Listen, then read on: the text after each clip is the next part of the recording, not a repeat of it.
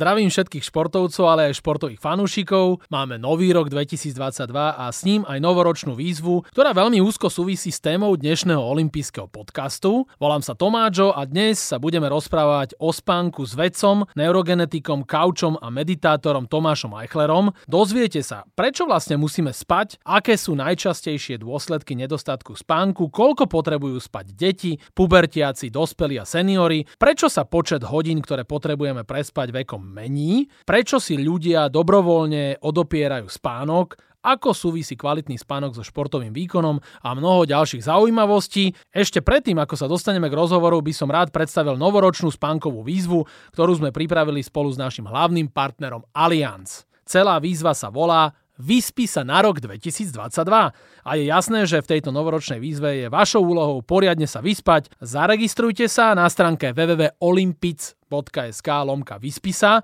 a počas 5 dní si budete zapisovať, koľko hodín denne spíte. Tí, ktorí budú spať najlepšie, môžu vyhrať super ceny ako napríklad víkendový pobyt pre dvoch v kúpeľoch Dudince, záťažovú prikryvku pre lepší spánok a ďalšie skvelé ceny. Viac sa dozviete na webe www.olympic.sk lomka Vyspisa. Tak hneď po tomto podcaste kliknite na spomínaný web a zapojte sa, teším sa na vás a dnes vítam v olympijskom podcaste neurogenetika, vedca, kauča, medita meditátora Tomáša Eichlera. Ahoj Tomáš, ako sa máš? Čau Tomáš, ďakujem za pozvanie, teším sa, že som medzi vami. No a my sa tešíme, že aj ty si súčasťou olympijského podcastu a vlastne pre mňa je to také príznačné a špeciálne, lebo ty si neurogenetik a povedz mi, že čo robí neurogenetik? Čo to je za vedu? Neurogenetik študuje genetickými technikami mozog, aj správanie, a ja genetickými metódami študujem spánok a mozog. Áno a všetci podľa mňa aj neurogenetici, aj športovci, aj všetci ľudia, ktorí počúvajú tento olimpijský podcast, potrebujú dobre spať. Prečo je to tak, že my všetci potrebujeme spať? Lebo keď nespíme, tak zomrieme a vyvinuli sme sa zo spoločného predka, ktorý potreboval spať a ukazuje sa, že úplne všetky zvieratá spia, že je to základný stav všetkých mozgových buniek ktoré sa volajú neuróny a aj zvieratá, ktoré nemajú mozog, že majú napríklad roztrúsený nervový systém ako medúza, aj tie musia spať. Čiže tá potreba spánku sa objavila ešte pred potrebou mozgu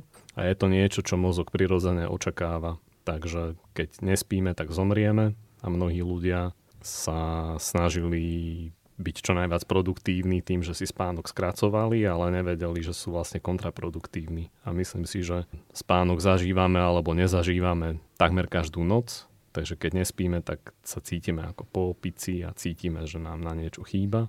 Ale až posledné roky prichádzame na to, na čo všetko je ten spánok dobrý, ako to funguje, ako to vieme využiť. A povedz, prečo musíme spať práve v noci? Prečo nespíme cez deň? Lebo ja spím aj cez deň, ale primárne väčšina ľudí spí v noci. Prečo je to tak? Pretože v prírode nič nebeží na maximum neustále a tak ako sa strieda nádych a výdych, napätie a uvoľnenie, tak tak sa strieda aj bdelosť a spánok. Určité časy dňa sú výhodnejšie na niečo iné a v evolúcii sa osvedčilo, že sa regenerujeme v noci, súvisí to s načasovaním biologických hodín. V podstate všetky kultúry sveta cítia tlak na spánok aj po obede, je to vždy 6 hodín po zobudení. Nesúvisí to s jedlom, ale to, že ješ obed ti trochu zosilní ten tlak. Takže to, že si dáš šlofíka po obede je prirodzené a zdravé. A ty vieš nám popísať tie jednotlivé fázy spánku? Keď snívam, ako mám fázu spánku? Snívame aj v REM fáze spánku, aj v non-REM fáze. Akurát všetci si myslia, že snívame len v REM fáze spánku, lebo tam sú tie sny také emocionálne a bizarné a to sa volá ten REM spánok aj ako e, paradoxný spánok alebo plitký spánok. A ten non-REM je hlboký a je taký logickejší a je dôležitejší napríklad pre regeneráciu svalov a tie, tie sny v non-REM fáze sú také logické. Tie v REM fáze, tie emocionálne, tak tie nám pomáhajú prepojiť to, čo sme sa naučili do kontextu úplne celého života. Je, že potom spánok nemáme len pre mozog a len pre racionálne myslenie, ale zjednocuje to celé telo. Zjednocuje ti to aj emócie a intuíciu a racionálne myslenie, opravuje ti to telo. A aj tie fázy spánku sú špecializované na, na rôzne veci, že či už sa svaly regenerujú, alebo sa analytické veci v mozgu formujú, alebo sa ti proste intuícia vylepšuje. Takže sníva sa nám v každej fáze len aj tie sny sú špecializované. A ako funguje organizmus, keď povedzme málo spíme? Čo sa potom s nami deje? Ty si spomínal, že sa cítim ako po opici. Je to kvôli tomu, že počas spánku sa aj zbavujeme odpadu, že sa akoby detoxikuje telo. Napríklad prúdenie tekutín sa 20 krát viac zefektívne počas spánku v mozgu, čiže veľmi dobre sa vyplavuje odpad a keď sme málo spali, tak sa nám málo odpadu vyplavovalo z mozgu a potom sme unavení. Tiež sa obnovujú neurotransmitery, obnovujú sa hormóny a keď málo spíme, tak na to reagujú všetky gény v tele. Mení sa aktivita rôznych génov. Ešte čo je taká funkcia spánku, ktorá sa nedávno dokázala, je, že spánok je potrebný pre učenie, lebo keď bdnieme, sme hore a vnímame veci, učíme sa, to môže byť, že sa aj učíme korčulovať, alebo sa učíme proste nejaké motorické zručnosti, tak sa zosilňujú spojenia medzi niektorými mozgovými bunkami. Tie spojenia sa volajú synapsy. A máme ich síce miliardy, ale ich množstvo je obmedzené. A ako sa niečo učíme, tak ich kapacita sa zaplní a nemáme voľné spojenia na nové učenie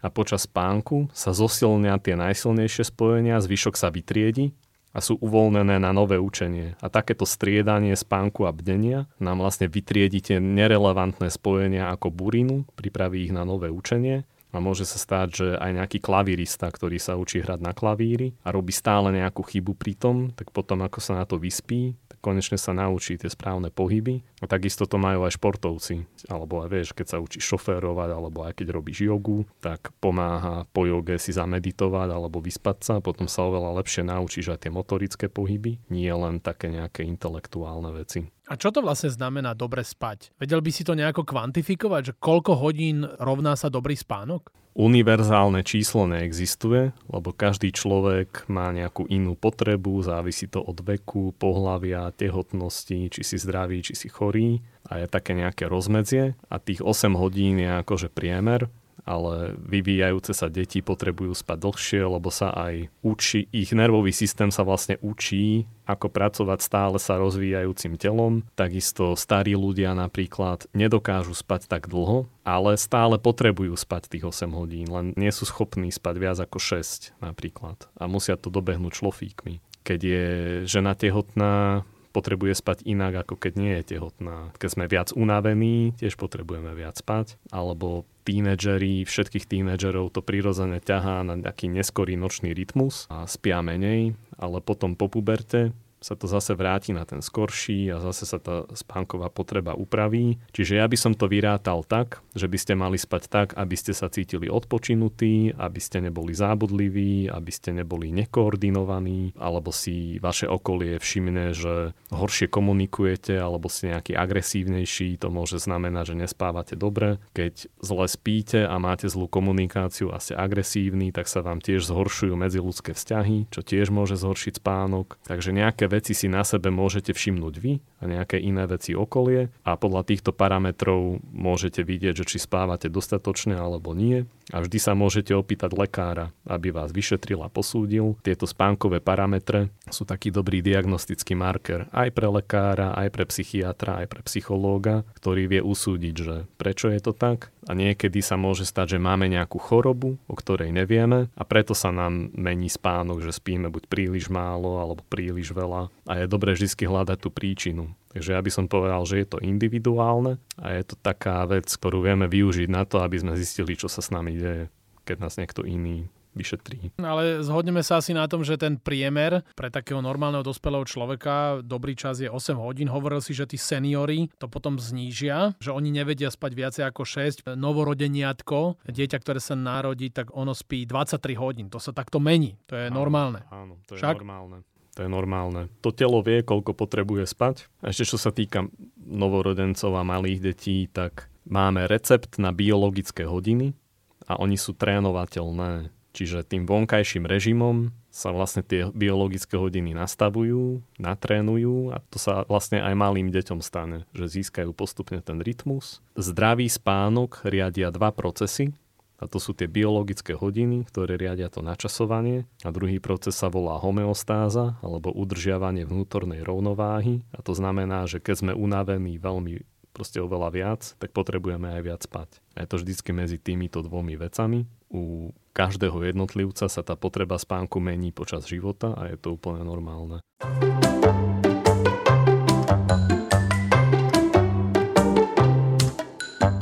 Ako viem, kedy si mám ísť ľahnúť a ako viem, kedy mám vstať? Ťažká otázka, čo? Ťažká otázka. Podľa mňa, a je, je to veľmi dobrá otázka, je najlepšie vstávať každý jeden deň v tom istom čase a potom telo vie predpovedať, že ty vlastne stále stávaš každý deň v rovnakom čase a telo ťa uspí, keď mu to treba, lebo vie, že sa vtedy zobudíš a niekedy si napríklad veľmi veľa cvičil a si úplne rozbitý a málo si spal, tak ten deň potrebuješ spať viac a vtedy si môžeš ísť láhnuť skôr. Iné dní zase ťaháš proste neskoro do noci a to telo to dá, ale potrebuješ to dobehnúť čo najskôr a úplne v ideálnom prípade, ak si to môžeš dovoliť, tak jasné, že môžeš vstávať v rovnakom čase a chodiť spať v rovnakom čase. Ale nežijeme v ideálnom svete, nedá sa to na 100% dodržiavať, preto je podľa mňa dobré snažiť sa aspoň stávať každý deň v rovnakom čase, aj ťa telo samo od seba zobudí aj bez budíka a ísť spať vtedy, keď si unavený, keď si to môžeš dovoliť a keď si nevyspatý, tak dospať to čo najskôr. Nečakať na víkend,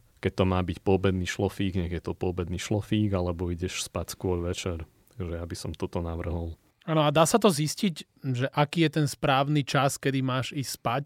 Povedzme niekde na dovolenke, dva týždne si v nejakom letovisku a môžeš si ísť lahnúť aj vstať, kedy ty chceš. Tak určite po nejakých dňoch ty prídeš na to, že kedy je ten tvoj správny čas ísť spať a kedy je správny čas ísť vstať. Prídeš na to tak, že keď budeš stávať každý deň v tom istom čase, aj na dovolenke, tak telo ťa totálne uspí vtedy, keď to potrebuje. A potom zistíš napríklad, že, že keď stávaš každý deň napríklad o 7 ráno a telo ťa uspí o 11 večer, tak tedy vidíš, dobre, je to teraz 8 hodín u niekoho to môže byť 7,5, u niekoho to môže byť 9. Ale keď vidíš, že sa to takto opakuje, že opakované ťa pri tých istých podmienkach si telo zažiada spánok, že si totálne unavený, vedel by si hneď zaspať, tak to je napríklad ten čas. Alebo si môžeš ešte zapisovať tieto časy.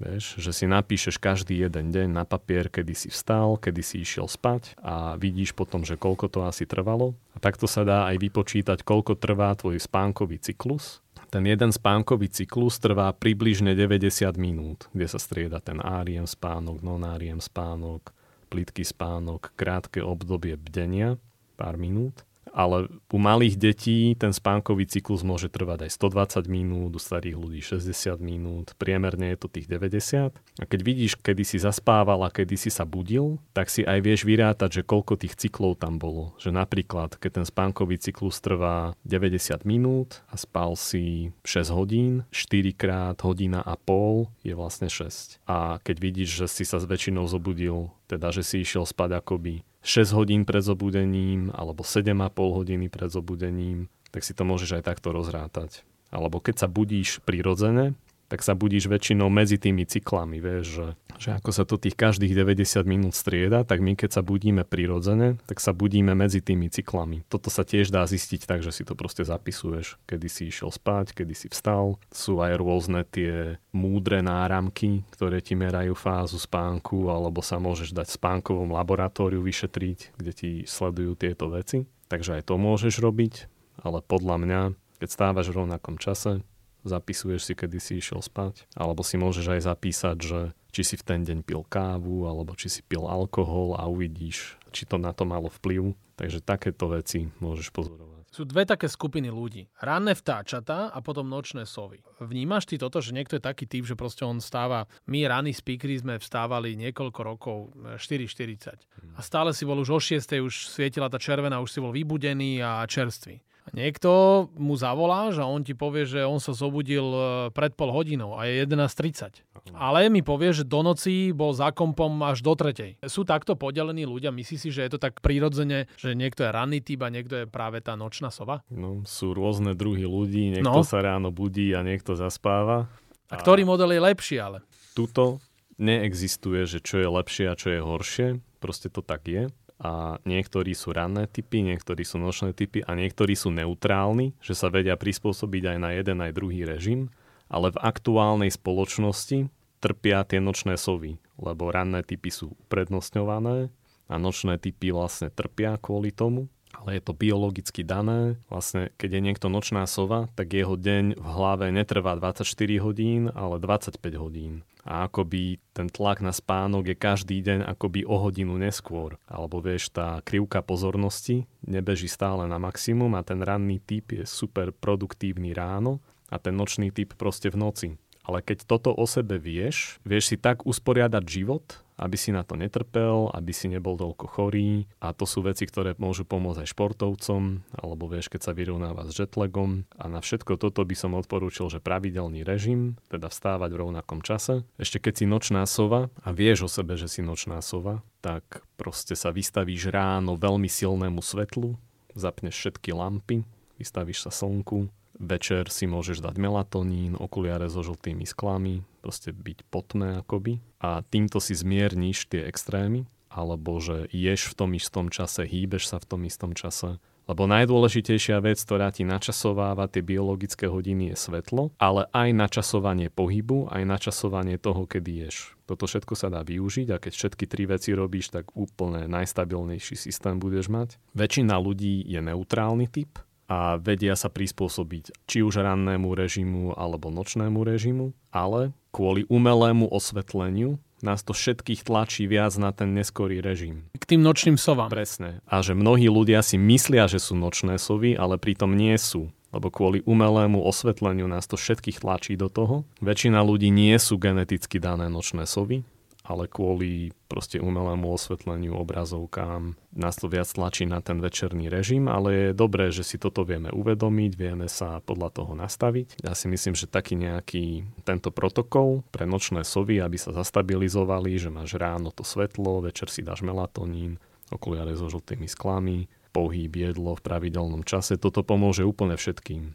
Ale tak napríklad zistíš, že si nočná sova alebo ranné vtáča že keď robíš všetko tak, ako máš, napríklad stávaš každý deň v rovnakom čase a je jedno o koľkej, ale povedzme, že skúsiš, že o 5 ráno alebo o 6 ráno a všetko ostatné robíš tak, ako máš, tak týždeň sa budeš cítiť ako zombie, budeš totálne vytretý, unavený, ale telo si zvykne a po nejakom mesiaci proste funguješ stabilne. Ale keď si nočná sova a robíš všetko ako máš, tak sa budeš cítiť stále zle aj ten mesiac. Lenže vieš, väčšina ľudí skúsi jeden deň skôr vstáť a cítia sa hrozne. Áno, už taký rozbitý, že už druhý deň to nezopakuješ. Presne a povedia si, ja som nočná sova, ja to nedávam. Ale keď prekonáš ten jeden týždeň a telo sa proste zabehne a fakt to dodržiavaš, pravidelné, tak už to beží tak ľahko, že to beží samovolne.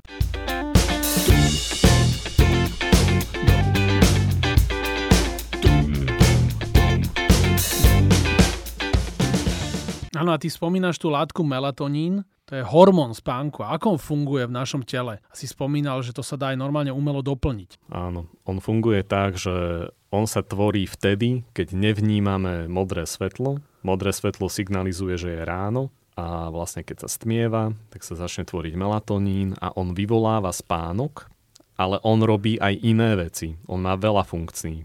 A tá pre nás hlavná je, že vyvoláva zaspávanie, ale on aj ovplyvňuje krvný tlak, funguje ako antioxidant, hlavne načasováva biologické hodiny. Že si predstav, že biologické hodiny máme vo všetkých orgánoch, vo všetkých bunkách a týkajú určitým rytmom v každom orgáne tie biologické hodiny majú trošku inú dĺžku a ten melatonín je ako dirigent, ktorý ich diriguje a synchronizuje, aby to bol ako orchester, ktorý hrá harmonickú hudbu. Že toto je tá jeho hlavná funkcia. Keďže nežijeme v ideálnom svete a v prírodzenom svete a máme veľa umelého osvetlenia, tak máme málo melatonínu. Preto ho musíme umelo niekedy aj doplniť. Niekedy je to dobré a dôležité je, že nevyvoláva závislosť, telo si ho aj tak bude tvoriť, keď ho prestaneš užívať, telo ho neprestane tvoriť. Akurát keď ho užívaš veľmi, veľmi veľa, tak v tom momente si ho telo nebude tvoriť samo, ale keď užívaš napríklad, že 1 mg melatonínu, tak telo si ho ďalej aj tak tvorí samo. Čiže podľa mňa je to taký celkom dobrý kompromis, pretože to ovplyvňuje tak veľa vecí a myslím si, že momentálne ho má väčšina ľudí nedostatok. Takže napríklad môžete užívať melatonín na noc. Je dobré vyhýbať sa stimulantom, napríklad nepiť kofeínové nápoje po 14. hodine, alebo si skúste dať úplnú pauzu od nich. Čo by si ty ani ja nedokázal? Od kofeínu si dať pauzu? Ešte dokázal. Áno? Ako, takto. Toto je ešte taká iná vec, že mnohé tie látky, ktoré konzumujeme, neobsahujú len kofeín, vieš napríklad aj čokoláda alebo káva, nemajú v sebe len kofeín, ale majú aj rôzne biogénne amíny, čo sú vlastne fermentované aminokyseliny a oni vyzerajú ako stresové hormóny, vieš, adrenalín, noradrenalín, a predpokladá sa, že oni vo veľmi malých množstvách fungujú v našom tele prirodzene a ty keď si dáš proste veľa čokolády alebo kávy, tak si dáš veľmi veľa kofeínu, ale aj tých biogénnych amínov a to ťa ešte viac stimuluje. Stimuluje ti to vlastne aj srdce, aj pečeň, aj mozog. A takéto biogénne amíny sú napríklad vo fermentovaných potravinách, ako je pivo, víno, síry, to ľudia konzumujú na noc a potom na oko vyzerá, že spíš, ale tvoj mozog neprejde tými fázami spánku. Čiže sledujte aj výživu, No to sa všetko dá vyhľadať. Ja tieto rôzne typy odporúčam aj na mojej web stránke. Viem odporúčiť rôzne štúdie, kde si to môžete načítať. Áno, a toto hovoríš o tom, že čo si dáš predtým, keď ideš spať. Sú aj také univerzálne zásady, ktoré by nám pomohli zlepšiť spánok? Veci, ktoré sa dajú ľahko ovplyvniť, napríklad teplota izby, Áno. zatemnenie. Najlepšie je úplne si zatemniť izbu, čo najviac ako sa dá, aby tam bolo minimum svetla po anglicky sa to povie blackout curtains, proste závesy, čo totálne blokujú svetlo. Všetky LED diódy, všetky tie kontrolky si prelepte nepriehľadnou páskou. Vlastne úplne všetky okrem tých červených. Červené nevadia, všetko ostatné si prelepte. Všetko, čo nemusí svietiť, nech nech svieti. Trošku chladnejšia miestnosť je dobrá na spánok, alebo ten pokles telesnej teploty je tiež taký signál na zaspanie, že napríklad si dáš teplý kúpel, po teplom kúpeli ti klesne telesná teplota. A to ti vyvolá signál na zaspatie. Tá miestnosť by mala byť vyvetraná, tichá, zatemnená, postel by si mal používať len na spánok a na sex, nemal by si v posteli pracovať, aj dobrý matrac, taký, ktorý pasuje tvojmu typu. A hlavne, aby si mozog nespájal postel s ničím iným. Vieš, nepracovať v posteli, nejesť posteli, fakt len na tie dve veci. Nejedzte veľmi sladké jedlá na večer, Sacharidy je lepšie jesť okolo obeda alebo po športovom výkone, ale na večer lepšie nejaké proteínové jedlo ako meso so zeleninou, lebo keď spíme, tak my vlastne tých 8 hodín akoby nejeme, čiže my sa akoby postíme. A keď si dáme niečo veľmi sacharidové, tak to aj potláča hormóny, čo vyvolávajú spánok, ale aj nám veľmi rýchlo stupne krvný cukor, potom sa vypumpuje inzulínom a máš hypoglykémiu asi hladný. A ani zvieratá nespia dobre, keď sú hladné. Takže také nejaké sítejšie jedlo, čo sa bude dlhšie tráviť, napríklad ako meso so zeleninou.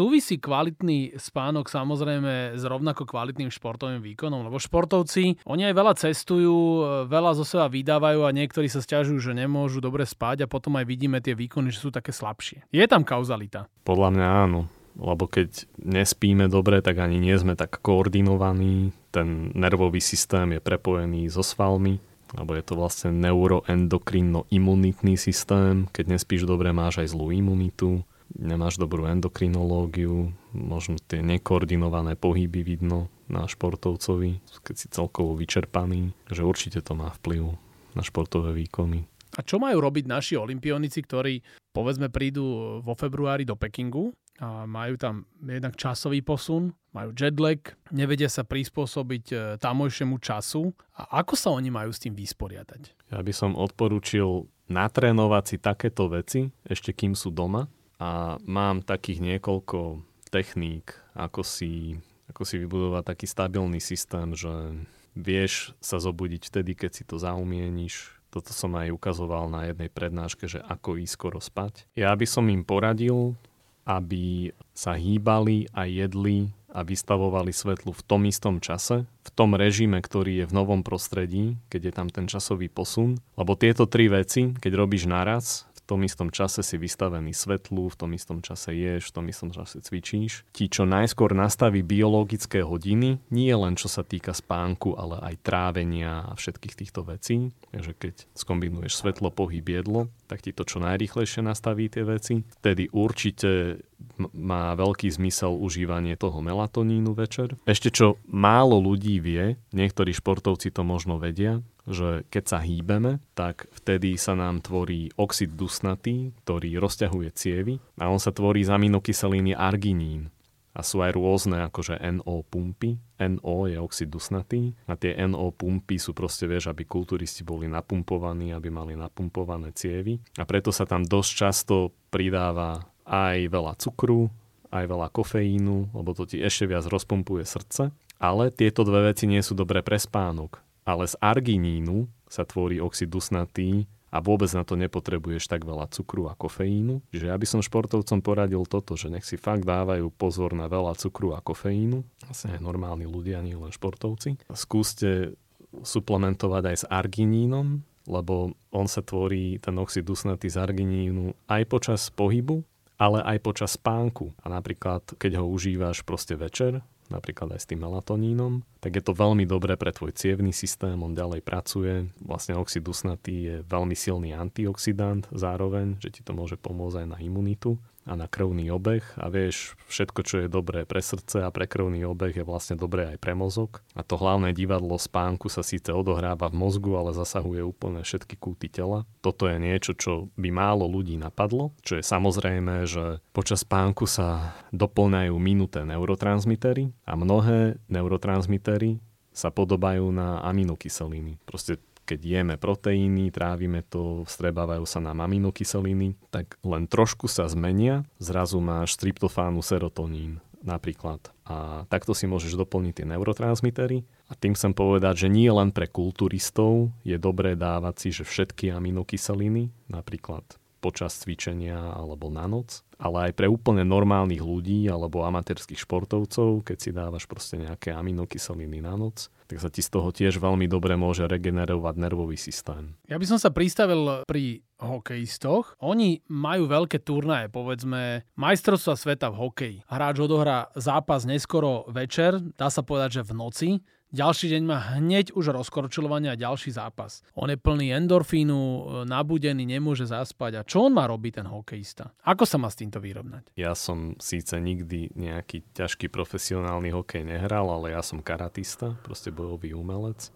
A keď máš nejaký súboj, tiež si plný všetkých možných hormónov, proste adrenalín, to proste všetko fičí. A sú viaceré také techniky, ako môžeš samého seba spacifikovať v tomto. Mne na to veľmi pomáha meditácia. Môžeš sa vlastne rôznymi spôsobmi uzemňovať. Sú akože rôzne techniky, ktorými to môžeš robiť a čím viac ich robíš, čím viac to máš natrenované, tak tým ľahšie si to vieš aj samovolne akoby vyvolať. A podľa mňa je kľúčom poznať samého seba, že vieš, čo ťa proste nabudzuje, vieš, z čoho máš úzkosti, vieš, z čoho máš strach a pracovať s tým keď si proste nabudený, rozpumpovaný pro tom výkone, tak vieš, niekto sa potrebuje vyboxovať, niekto sa potrebuje vykričať, niekto sa potrebuje vybehať, niekto sa proste ponaťahuje. Tak to, čo vám funguje, to robte. Ja by som chcel od teba počuť také tie generálne zásady. Hovorí, že meditácia a ešte aké sú tie ďalšie také zásady toho kvalitného spánku. Keď chcem zaspať a som potom v športovom výkone, tak okrem tej meditácie, čo by som mal ešte urobiť? Existuje ešte niečo? Vlastne, keď dodržiavaš tú spánkovú hygienu,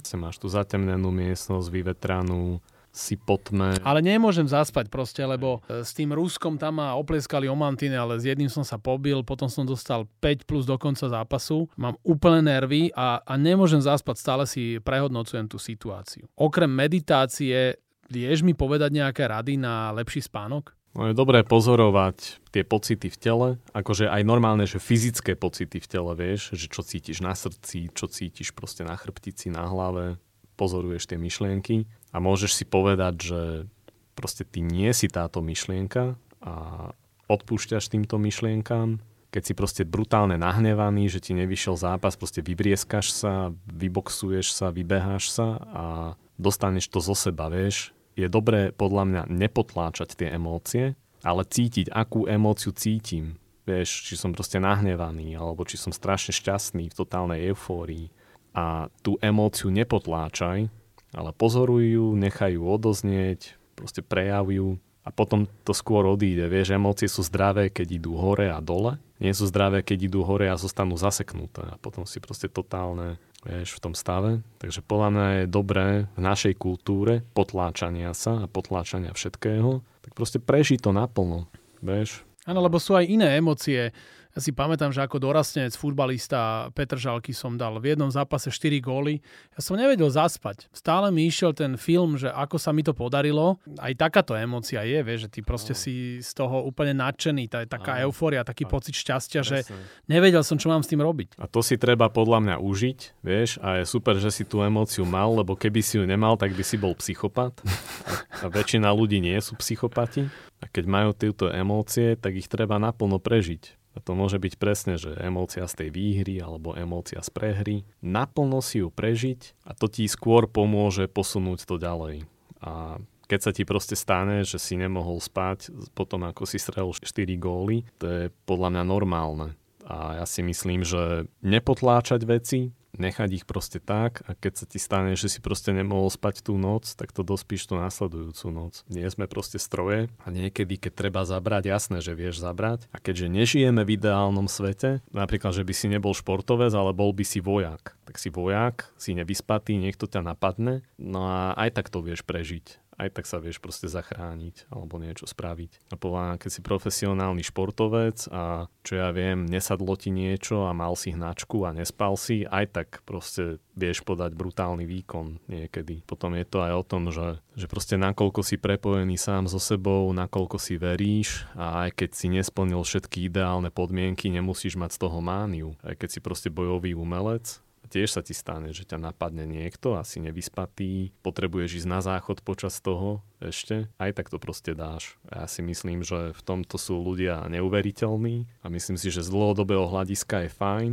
robiť všetky tieto zásady, ale vieš, niekedy, keď sa ti stane výnimočná situácia, tak náš mozog máme na to, aby sme prežili, aby sme reagovali a proste vieme to dať či už sme športovci alebo nejakí iní profesionáli. Netreba mať podľa mňa mániu z toho, že bože, dneska som to nevyspal a môžem to rovno zabaliť a ani neodštartujem. Často spomínaš tá ideálna doba, v ktorej my nežijeme. Prečo si niektorí ľudia dobrovoľne odoberajú vlastný spánok? Podľa mňa je to kvôli tomu, že dlhé 10 ročia spoločnosť nechápala dôležitosť spánku či už šéfovia, alebo učitelia, alebo proste ktokoľvek. Keby sme si to uvedomovali, tak by sme to mali prikázané spať v práci alebo od spoločnosti. A tých dôvodov, prečo to ľudia zanedbávajú, môže byť veľmi veľa, ale ten hlavný dôvod je podľa mňa ten, že väčšina ľudí nechápe tú dôležitosť spánku, alebo to so sebou tým pádom aj nechá robiť, vieš, že ľudia sa nebúria, alebo by to šéfovia neakceptovali. Ale čím viac ľudí si to uvedomí, čím viac ľudí na to bude tlačiť, tým skôr sa to podľa mňa akceptuje. A tiež by som povedal, že vieš, pokiaľ ide o kritické myslenie a to, že ťa niekto neoklame alebo nezmanipuluje, tak keď dobre spíš, si ťažšie manipulovateľný, to sa možno väčšine politikov nepáči. Vieš, že im vyhovujú vlastne nevyspatí, nekriticky rozmýšľajúci ľudia, ktorí so sebou nechajú robiť hocičo. Môžeš sa na to pozrieť aj takto.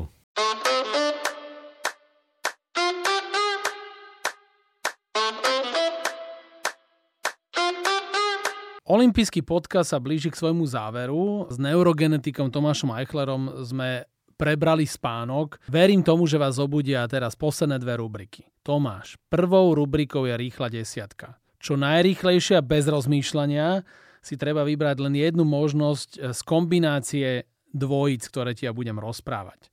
Čiže jedno slovo, keď ti poviem teraz príklad, že plyn alebo voda, čo by si dal? Voda. Výborne. To som presne vedel, že dáš voda, lebo voda to je život, však. Presne tak. No tak ja verím tomu, že si pripravený na rýchlu desiatku. Môžeme ísť na to? Poďme na to. Nemčina alebo angličtina? Angličtina. Bunka alebo molekula? Bunka. Metro alebo lietadlo? Metro. Wiener Schnitzel, respektíve brinzové halušky? Wiener Schnitzel. Kino alebo divadlo? Divadlo. Brad Pitt alebo Bono z YouTube? Bono. Myš alebo červ? Červ. Biológia alebo fyziológia? Fyziológia. Snowboard alebo lyže? Mm, lyže. Kamera alebo mikrofón? Mikrofón. No vidíš, tak perfektný si bol za mikrofónom. Tomáš, rýchlu desiatku máme za sebou a teraz ty na oplátku mi môžeš dať jednu otázku, to je posledná rubrika, takzvaná last question. Ty sa môžeš opýtať niečo mňa. Čo máš rád na svojej práci? Mňa najviac priťahuje a najviac božujem kontakt s ľuďmi. Čiže aj keď tento podcast my robíme, tak som veľmi rád, že ja sa môžem priamo rozprávať s tým človekom. Neviem si predstaviť, že online ako robia ľudia podcasty, viem, že aj také robia, ale na mojej práci mňa najviac baví kontakt s ľuďmi. Ja si myslím, že ja som typický moderátor z ľudu. Najviac mňa baví, keď môžem byť s ľuďmi. A čo najviac nech je. Vidno to na tebe a páči sa mi to. Robíš to super. Dobre, tak som e, veľmi rád, že aj mne si dal takýto kompliment. Našim hostom v olympijskom podcaste bol neurogenetik, couch speaker, meditátor, autor vedeckých článkov Tomáš Eichler, ktorému ďakujem za rozhovor.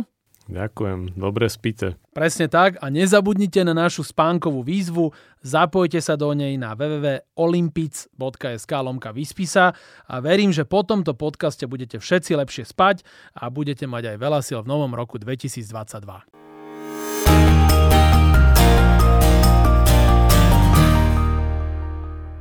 Tak dúfam, že sa vám tento olimpijský podcast páčil. Prihláste sa na jeho odoberanie vo svojej mobilnej podcastovej aplikácii na platformách Google Podcasty, Apple Podcasty a Spotify. Všetky olympijské podcasty nájdete aj na www.olympic.sk lomka podcasty. Teším sa na vás v ďalšom podcaste, pozdravuje Tomáčo, prajem všetko dobré, športu zdar, počúvajte nás aj naďalej. Olympijský podcast vám prináša exkluzívny partner Slovenského olympijského a športového výboru, spoločnosť Typos. Generálni partneri Toyota a 4F. Hlavní partneri Bila, SPP, CZ Slovakia, Allianz a partneri Matador a Štrabak.